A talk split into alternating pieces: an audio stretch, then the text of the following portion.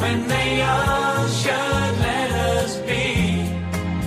We belong to you and me. How deep is your love? Is your love? How deep is your love? I really need to learn, 'cause we're living in a world of rules breaking us down.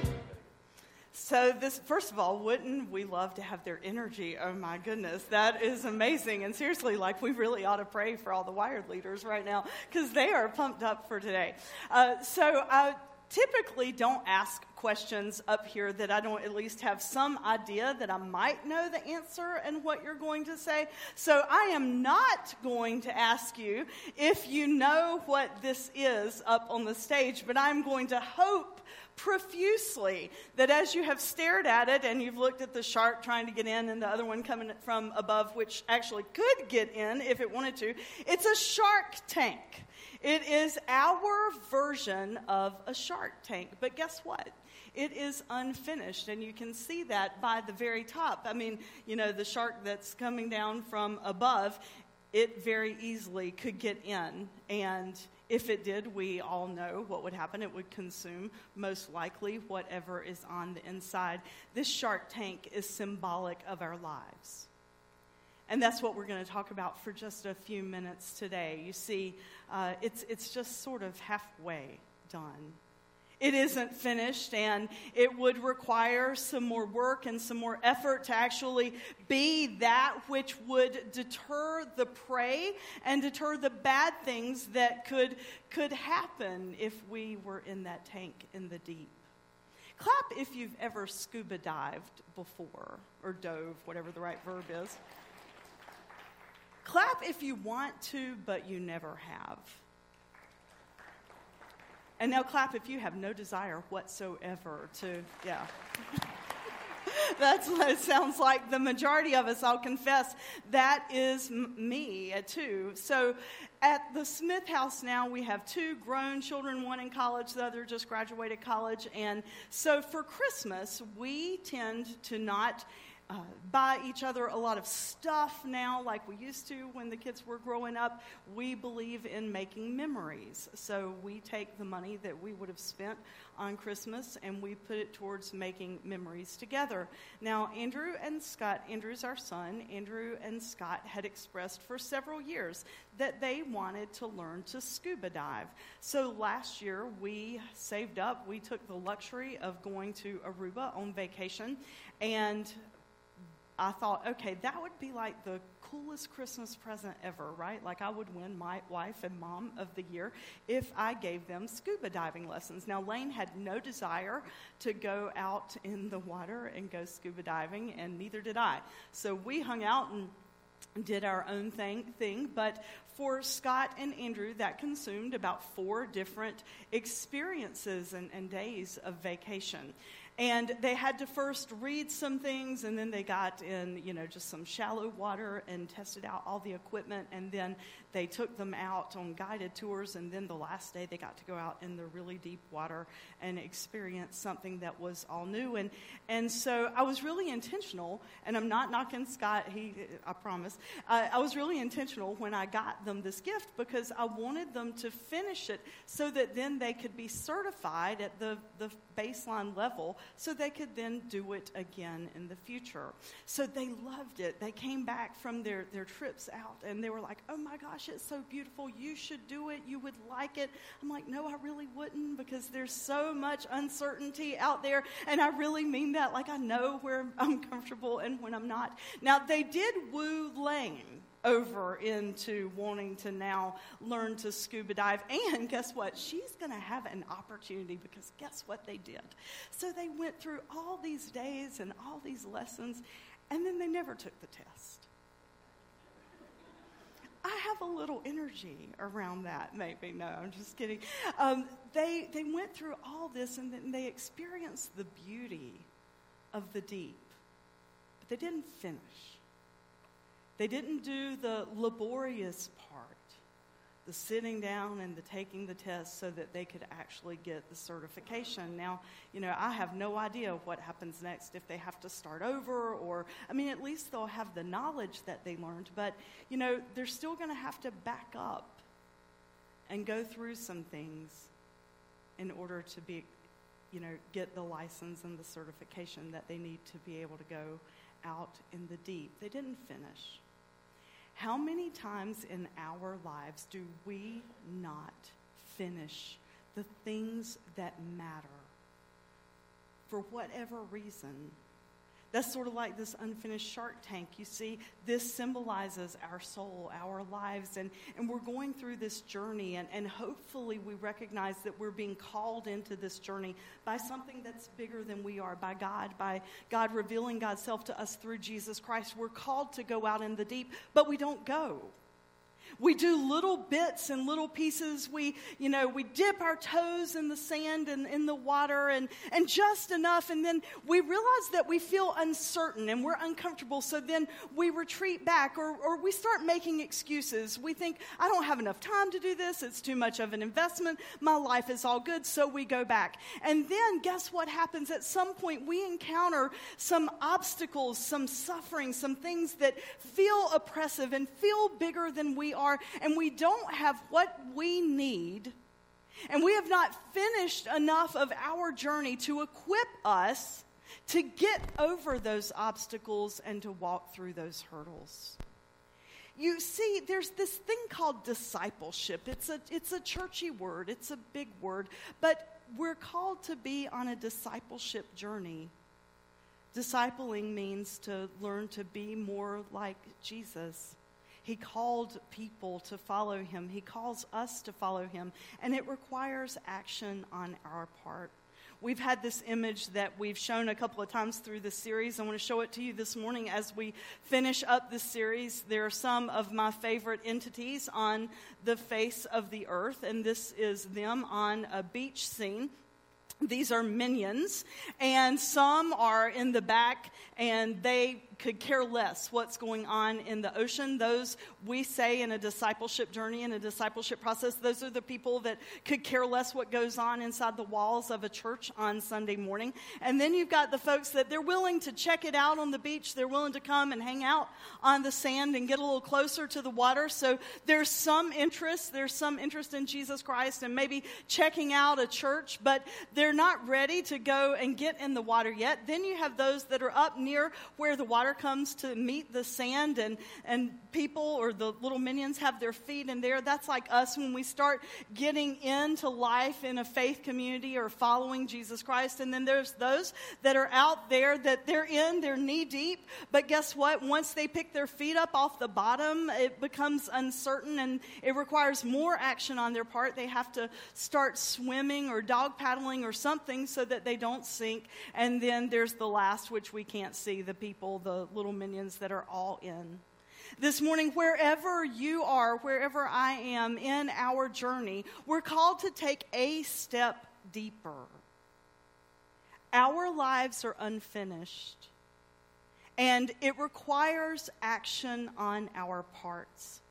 And Jesus gave some advice and some counsel on what that action looks like to the people that followed him, the people that hung out with him and had the privilege and the joy of seeing all the amazing and cool things he did, the healings that he did, the way he radically loved people, the way he broke the rules. They had watched all that for multiple years. And this is in this passage that I'm going to read to you this morning from Matthew. It's in the final days and hours of his life. He's with his followers, and he knows that they're somewhere on the edge. They're like out in the water. The water's up waist deep, and you know, in just a little while, the bottom is getting ready to come out from under them. They're not going to feel it anymore, and they're going to be afraid. What happens when we're afraid? We retreat. We go back. We go back to the places where we find ourselves most comfortable and where we don't feel afraid anymore. And Jesus didn't want that to happen. He knew that they had gone too far. They had done too much and experienced too much, that when the obstacles and the suffering came, for them to retreat. So here is what he said. Jesus went to work on his disciples and said, "Anyone who intends to come with me, you have to let me lead. You're not in the driver's seat. I am. Don't run from suffering. Embrace it. Follow me, and I'll show you how." Self-help is no help at all. Self-sacrifice is the way. It's my way to finding yourself, your true self. What kind of deal is it to get everything you want but lose yourself? What could you ever trade your soul for? This is our calling today.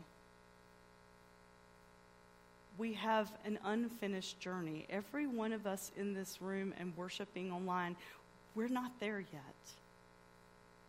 And we're called to go in the deep. How do we do that? Listen one more time.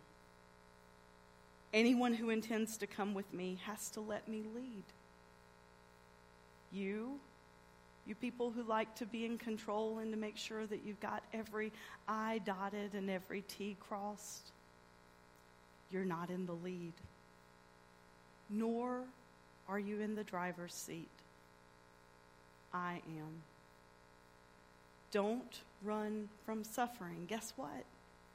You're going to suffer, and life's going to suck sometimes. Don't run from it. Embrace it. Follow me, and I'll show you how. Self-help is no help at all. Self-sacrifice is the way. It's my way to finding your true self. Now, that's from The Message. That's the translation with the second time I added a few words, but that's the translation that we read. If you were to read that from a New International Version or a New Revised Standard Version or the King James Version or the other versions that are out there of Scripture, it's a passage that talks about taking up one's cross. That if we want to find our lives, we have to lose them. We have to pick up our cross and we have to follow Jesus. We have misunderstood that passage for a really long time. Have you ever heard people say, well, that's my cross to bear. That's, that's my burden. That's my cross to bear. That is not what that passage is talking about. Yes, Jesus was talking about the cross, knowing full well that in just a matter of hours, that would be where he would lead. Listen, he told them, follow me. I'm going to show you. I'm going to show you the way to find your true self. I'm going to show you the way to take the steps that you need to finish your journey here on this earth. You need to pick up your cross. It's not a burden that is dumped on you. It's something that requires action on our part. We have to pick up our cross, and we have to follow him. And yeah, it does involve suffering, and it involves adversity. It involves losing people that we love in our lives. It involves relationships ending. It involves getting fired. It involves not having enough money at the end of the month to pay our bills. It involves friendships breaking. It involves so many things that are icky and uncomfortable. But we're called to pick up all of it, not just the parts and the pieces that we like. We like to do that, right? Like, we like to pick and choose the parts that are fun and all good. We embrace those. And then we're even willing to pick up a few things that are, sort of difficult, but rarely do we want to be all in and pick up all of the stuff, all of the adversity, all of the pain, all of the suffering, along with all the blessings that we recognize that we have. We don't want all of it. We just want bits and pieces. He doesn't qualify and quantify it. He says, if you want to find your true self, if you want to experience life and the beauty and the fullness that it is offered, you have to pick it all up and you have to follow me. Wherever you are in your life this morning, wherever we are, there are steps that we all need to take to follow Jesus. Someone said that the disciples, all the disciples, Andrew, John, Philip, Peter, I could name them more, and the women that followed him, they followed him so closely that they were covered with the dust that was kicked up off his feet. They followed Jesus so closely that they were covered with the dust that was coming up off his feet as he walked. Are we following Jesus that closely? If we're not, no wonder we can't finish anything. Are we spending time in conversation with God, with Christ, in prayer? Are we reading Scripture? Are we surrounding ourselves with people that are willing to take this faith journey with us? Are we sacrificing things that we have so that we can make a difference in other people's lives? Those are all parts and pieces to discipleship. Those are all parts and pieces to following Jesus. Those are parts and pieces to picking up our cross and following him. You know, I hope someday that Andrew and Scott will go back and they'll finish that test so that they can see the beauty of the deep whenever they want to. I hope we, as a church, will do the same. Let us pray. Gracious God, you call us into the deep. We know that it requires sacrifice on our part, and there are things that we have to lay down so we can pick more things up. Thank you for giving us a Savior, a Messiah, who showed us what it means to lay the cross down or lay our crap down and pick up the cross willingly so that we can finish our journey. God, work in us and reveal in us who it is that you call each of us to be, so that we may be more like you. May we be covered in the dust that is kicked up off his feet. In Christ's name we pray. Amen. When the disciples were with Jesus that day, they had no idea what was ready, what was waiting for him. He did. He knew that self-denial and self-sacrifice was the way to be at one with God, atonement. At one with. Part of our journey is taking a step and recognizing that it needs to be just a little bit less about us and a little bit more about God and God's love. That's what it means to follow so closely that we're covered with the dust from his feet. We follow in love. The worst things are never, ever the last things. That's what he showed us. May we go and may we claim those things. In the name of God the Father, and God the Son, and God the Holy Spirit. Amen.